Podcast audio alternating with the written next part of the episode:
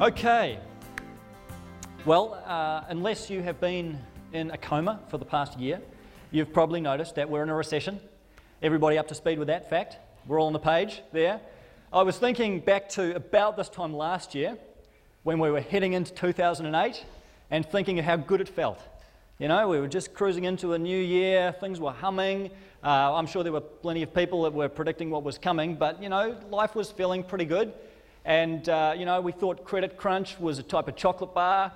And we thought Freddie Mac and Fannie Mae were funny names for old people. We were just, we knew our stuff and, and, and we, were, we were on the ball. And then, amazing how much things can change in a year, isn't it? In the course of a year, all of a sudden, there's a whole new language that's entered our vocabulary. Uh, words like, uh, phrases like subprime mortgage crisis and negative GDP growth and stagflation and all this stuff that most of us have no idea what's going on. Uh, but we are indeed in some of the, the, worst economic times, at least in the past couple of decades, if not, many people are saying much, uh, in, in, a much longer period of time.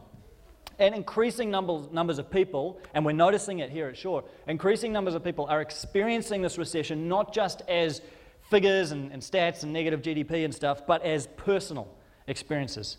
Uh, experiencing it through the loss of jobs, experiencing it through having to lay off staff, through contract work drying up, commissions going down, through uh, employment getting shaky and potentially having to look for other work in a little while. More and more of these stories are coming out of the woodwork, and people, it's becoming real close to home for a lot of people. A lot of Kiwis are struggling. And uh, the last thing I want to do is regale you with all these gloom and doom stories about how bad it's going to get and woe is me. And I'm not going to be the prophet of doom this morning. You can go plenty of places and read that if you want to. But that's not us. What, what I think we need to do and, and what we want to do simply this morning is try and look at this thing from a biblical perspective and ask ourselves what would a Christian response to this economic situation look like? Because it's important that those of us who are Christ followers are culturally engaged with our faith. Our faith isn't something that should, that should, insulate us from culture. It's not a bunker that you stick your head in during these times and just have a little spiritual compartment of your life. It's something that should propel us forward. It's something that should lead us to put on a biblical lens and, and look at the issues, the real problems faced in the real world, and ask what they look like through the lens of Scripture empowered by the Spirit, dialogue in the community of faith. How do we understand this? What does it mean to be a Christian at a time like this? What does it mean in general to be a Christian participant in the economy? And so, what I want to do simply this morning is give you four things, four lessons I think uh, we can all learn, me included, from this recession. And I tell you straight up that I'm not an economist. I took one year of economics in school, one year, and it wasn't a good year. And so I'm, I have not even risen to the level of amateur with this stuff, okay? So do not look to me for economic answers and analysis. There are other people in our church far more qualified to give you that. Uh, all I can uh, do in this time is seek to bring the gospel to the culture and translate as best we can. And, and I think that's all that, that we can do in our, in our faith is ask ourselves, how does, what does a Christian worldview have to say to this kind of situation? So that's what we're going to do. We're going to have a shot at it. You ready? Sound okay to you? You're a bit non responsive this morning. We're just getting back into it for the year, aren't we? Do you need to stretch? Do you need to stand up? Are you happy? All right, let's go. Number one, first lesson. The recession highlights the problem of human greed.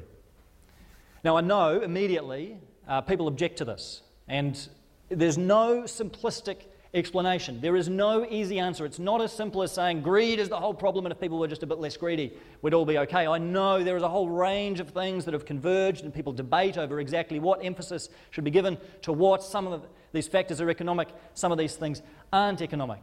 I don't want to propose simplistic explanations, but nevertheless, I think it is true that when you look at a bit of the story of how we've got to where we are, human greed is at least a contributing factor. Now, that doesn't mean that the economy in and of itself is bad. Sometimes Christians say that. Sometimes people hear Christians saying that stuff that we should be anti capitalist, we should be anti business, anti profit, anti corporate. I don't think we need to be any of those things. The economy in and of itself is not bad. The economy is simply built on the transfer of goods and services from one person to another. All these vast economic systems that grow up around the place, it's just built on this premise of individuals and groups of individuals giving services and goods to others in the hope of some future gain. That's what the economy is. In and of itself, that's fine. The problem comes when greed rears its ugly head, when people exploit one another, when people lie to one another, when people trample over one another in order to get ahead, when people seek selfish gain with no regard whatsoever for the good of those around them. That is the face of greed. And so when consumers like you and I go on a massive spending spree, as we have done really over the last half century, since the rise of consumerism, and when we spend and we spend and we spend and we max out our credit cards and we buy things that we don't really need with money we don't really have just to try and pursue a, respectable lifestyle, that can very easily be greed. When real estate valuers wildly inflate the value of homes just to keep on being hired by banks, that's greed. When corporates and investment firms take irrational risks just to maximize a short term profit with no regard for the future long term sustainability of their businesses. That's greed. When corporate executives on Wall Street are paid 35 billion US dollars in bonuses alone, in one year alone, while holding out their hands for a government bailout. That's greed. And, and we can call it that. It's okay. And those who are Christ followers and are informed by the scriptures can look at greed and say, greed is what the Bible calls sin. And sin is a result of the fall. We know that left to ourselves, human beings, we will naturally pursue self promotion, self interest, self aggrandizement, self delusion, self justification, and self advancement. That's who we are. It's good news, isn't it? That's, that's the deal. That's, that's our own sinful nature kicking in. And we know that left unchecked, greed will run rampant in individual lives, in society, in groups, and corporates, and our culture as a whole. And although it's not the entire uh, picture, I think what this recession is perhaps showing us is a dramatic object lesson of what can happen when greed really infects human society. When greed really gets into the fabric of society. The reality is, I, I don't think most people, I don't think most of you go to work each day saying, Well, I'm just going to be greedy today. I'm just going to be as greedy as I can and make as much money and just pursue my own stuff. You know, we don't, we don't think like that. Most of the time, what's happening, those of you who do have jobs, is you, you're trying to keep your boss happy, you're trying to hit your sales targets, you're trying to keep the project under budget, you're trying to hit your KPIs, you're just trying to do your job and keep your job and keep your superiors happy and keep your subordinates under control. That's a lot of what work is. You're not trying to be greedy, you're just trying to keep it together. You're just trying to hold down a job. And you feel, have you had that feeling like you are just a tiny little cog in a huge machine? This huge economic machine that is roar, like a steam train roaring uncontrollably towards its destination, and you are just a little tiny little spoke in the wheel. You're just a little piece in the puzzle. And, and, and, sometimes we get the feeling that this machine isn't going the right way, the steam train's heading in the wrong direction, but you and I, in and of ourselves, we feel virtually powerless to stop it. That's the deal. It's not just as simple as saying, well, let's just be less greedy. You know, we feel like this whole thing, you know, we're just doing my job, I'm just this tiny little part of it. And what that shows, I think, is that greed and sin they're not just individual problems. When, when enough individuals, fallen human individuals, get together, greed starts to embed itself in the very structures of society. This is why we can talk about structural sin as well as personal sin. This is why systems and, and, corporates and even society as a whole, sin works its way into the fabric of society so that you and I are left saying, What can we individually do? It seems like the whole thing is somehow uh, contaminated and, and corrupted. And, and to a sense, it is. And we can only ultimately take control of those things that we can control, that are within our own purview. But it's a good reminder that the sin that exists out there in society as a whole and in the system as a whole, as you look at it, is the same greed. It is the same sin that ultimately resides in the heart of every single one of us, you and I. Listen to the words of Tony Campolo. He says, In today's world, greed is not a sin which merely influences our personal relationships. It's also responsible for many of the pressing international problems which seem to defy solution. We must not think the abuses of capitalism are confined to the robber barons of bygone days. The greed that motivated those tyrants of business and industry who lived at the turn of the century lies in the hearts of all of us. It's a good reminder that no matter how small our part in the whole system, and no matter how out of control the system seems at times, it's a reminder of the problem ultimately of human greed and that eventually we are all implicated. It shows the folly of simply chasing after selfish human ambition, and it should cause us to reflect on whether there are traces of greed, self advancement, self interest in our own actions, in our own behaviors, in our own motivations. So here's the antidote. Point number two. The recession should challenge us to live redemptively wherever we are. Let me read you something Jesus said in Matthew chapter 6. In verse 19, he says, Do not store up for yourselves treasures on earth where moth and rust destroy and where thieves break in and steal. But store up for yourselves treasures in heaven where moth and rust do not destroy and where thieves do not break in and steal. For where your treasure is, there your heart will be also. Often, when those verses are read, what we think Jesus is saying is he's dividing the world into two categories. You've got your treasures on earth over here, that's your job, that's your money, that's your finances, that's the material, the natural. And then over here, you've got the spiritual stuff your relationship with God, prayer, Bible study, fellowship with Christians, that sort of thing. And we like to divide the world into those two polar extremes treasures on earth, treasures in heaven. But I think it's a fallacy. I don't think that's what Jesus is saying at all. I think he's saying that storing up treasures in heaven is something you can do right in the middle of your business place. Storing up treasures in heaven is about who you are at work. As much as it's about who you are here on Sunday mornings, it's about how you conduct yourself in the boardroom, on the construction site, in the classroom, in the lecture hall. It's about the values, the virtues that you embody bringing the kingdom of God, the priorities of the kingdom, the expressions of the kingdom right into your little cubicle in the office.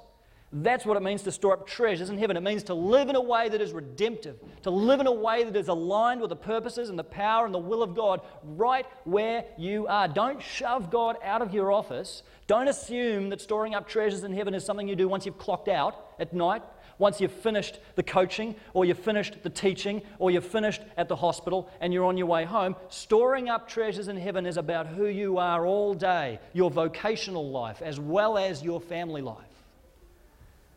After all, you think about Jesus. He was a carpenter or a tradesman for a lot more years than he was an itinerant preacher. He was a construction worker, he was a blue collar worker. How did he embody the kingdom within that environment? How did he live redemptively within that environment? Well, I would say by doing exactly that which God had skilled and gifted him to do to the best of his ability as working for the Lord, not just for people.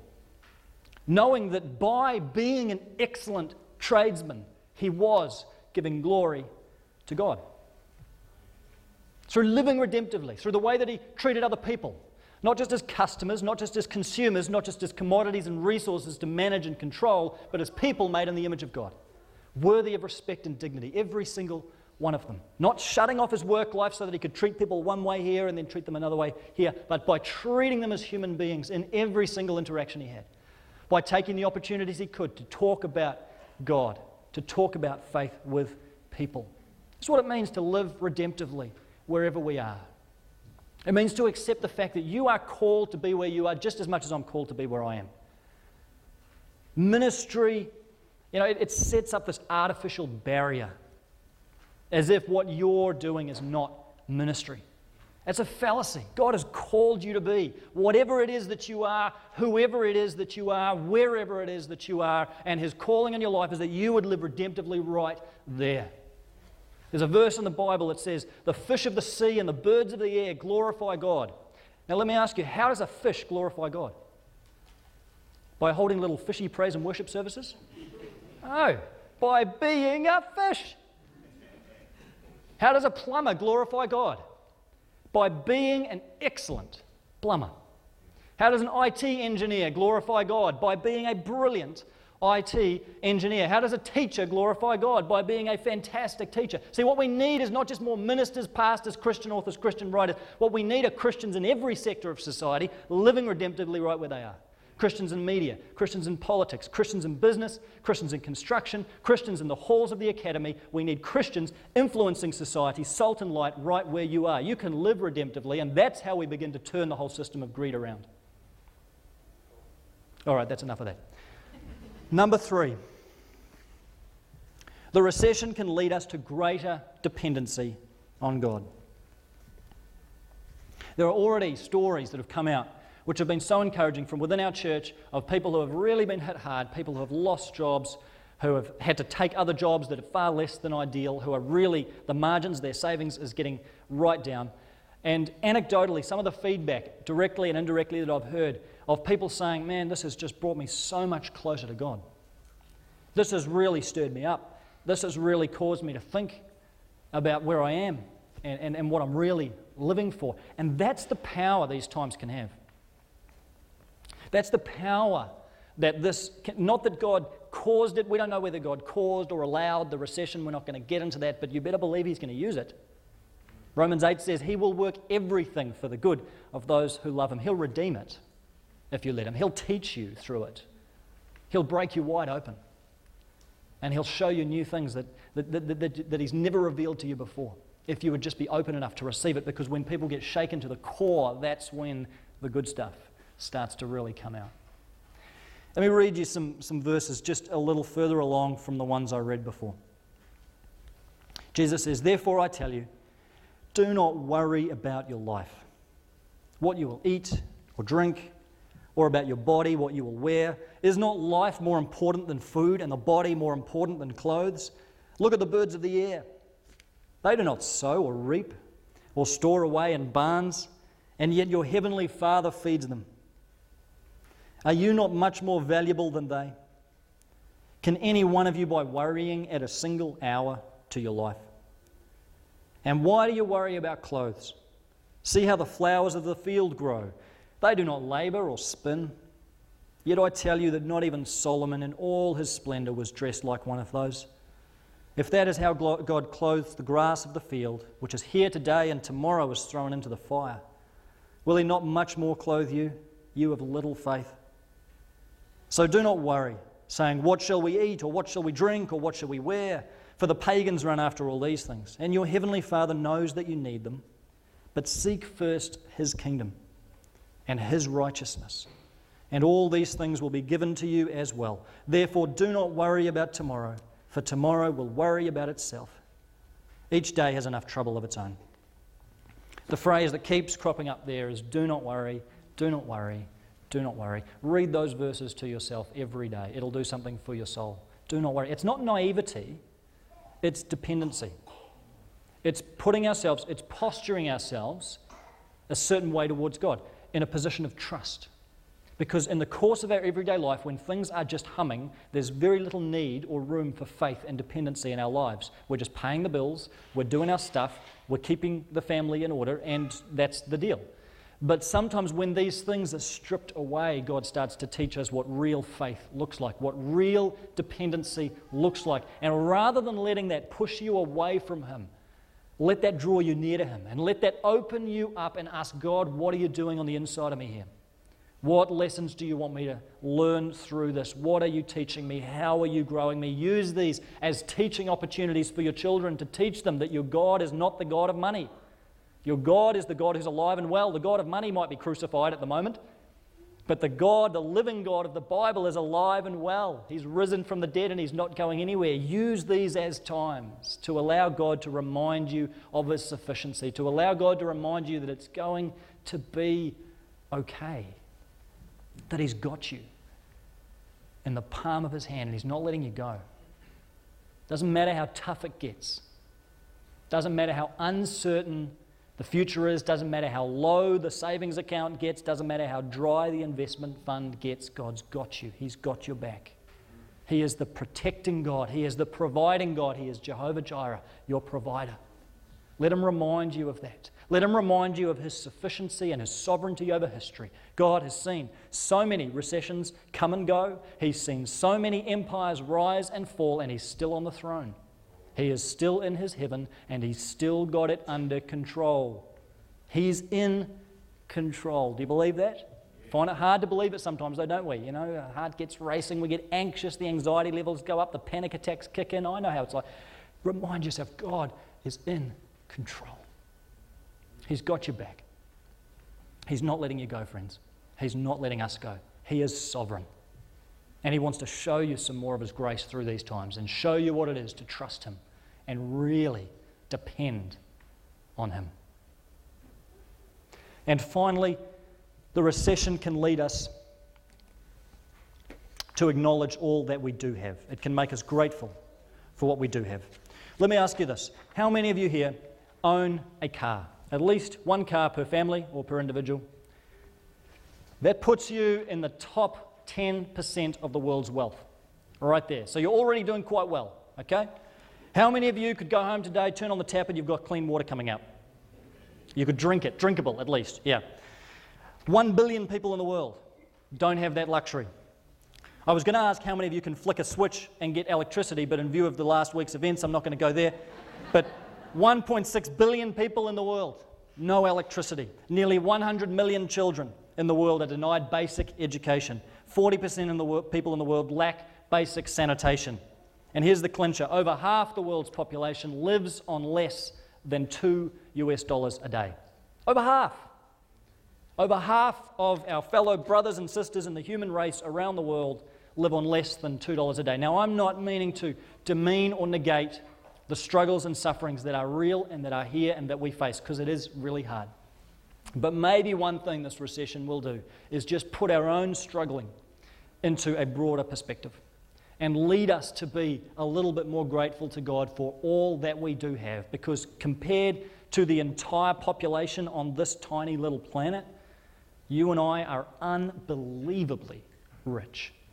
We are unbelievably rich, and there is a huge inequality in the distribution of wealth that is concentrated at our end. So, no matter how tough it gets, just remember there are people really who are experiencing genuine, literal, abject poverty today, who are struggling just to put rice on the table every single day, to put a roof over their head, to get basic health care for their children, and many times just don't have it.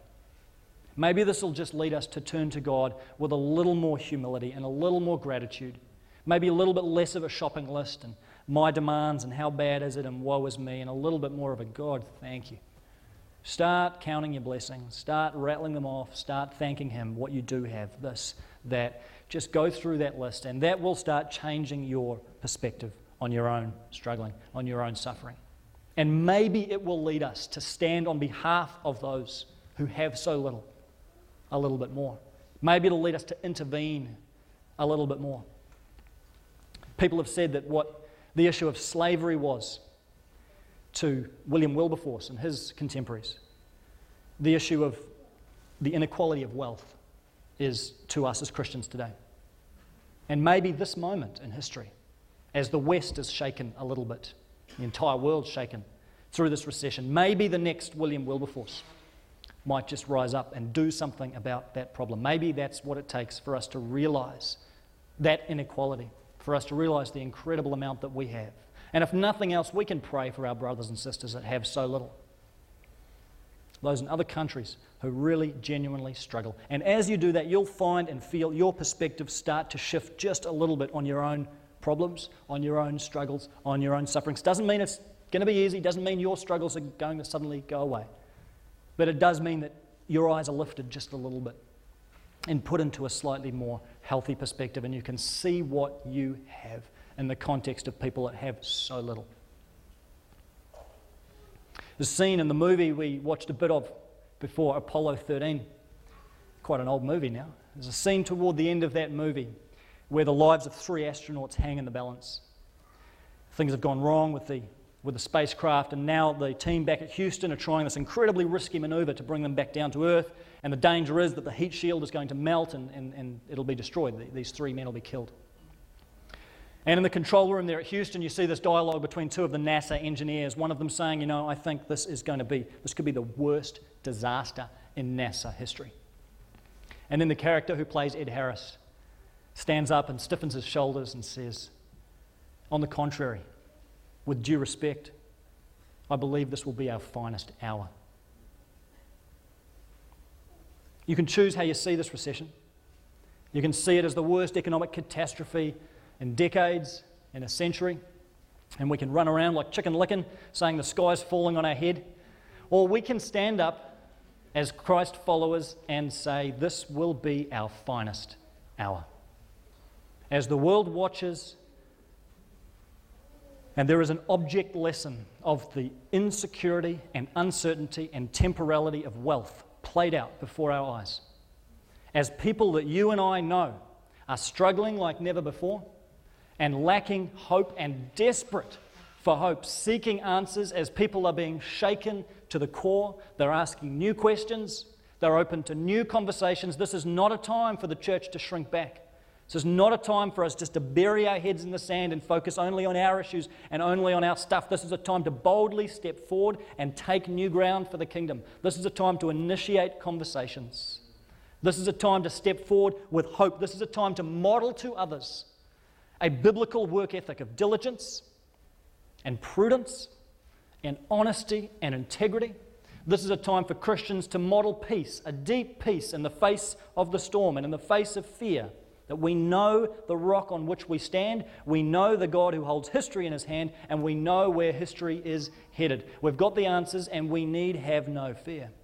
And this is a chance for Christ followers to step out boldly, holding the love and the good news of the gospel, and offer it to those who are genuinely struggling at these times. To reach out with grace, to reach out with compassion, and to reach out with the good news of a God who loves them, who holds them in his hand, and is looking out for even them. I believe this can be our finest hour. Amen? Amen. Shall we pray? Connection Point is a joint production between Connection Resources and Shore Community Christian Church. If you would like a free copy of today's message, please email us or phone us on 0800 90 30 90. To subscribe to our free podcasts or to listen to the latest message, go to connectionresources.org.nz.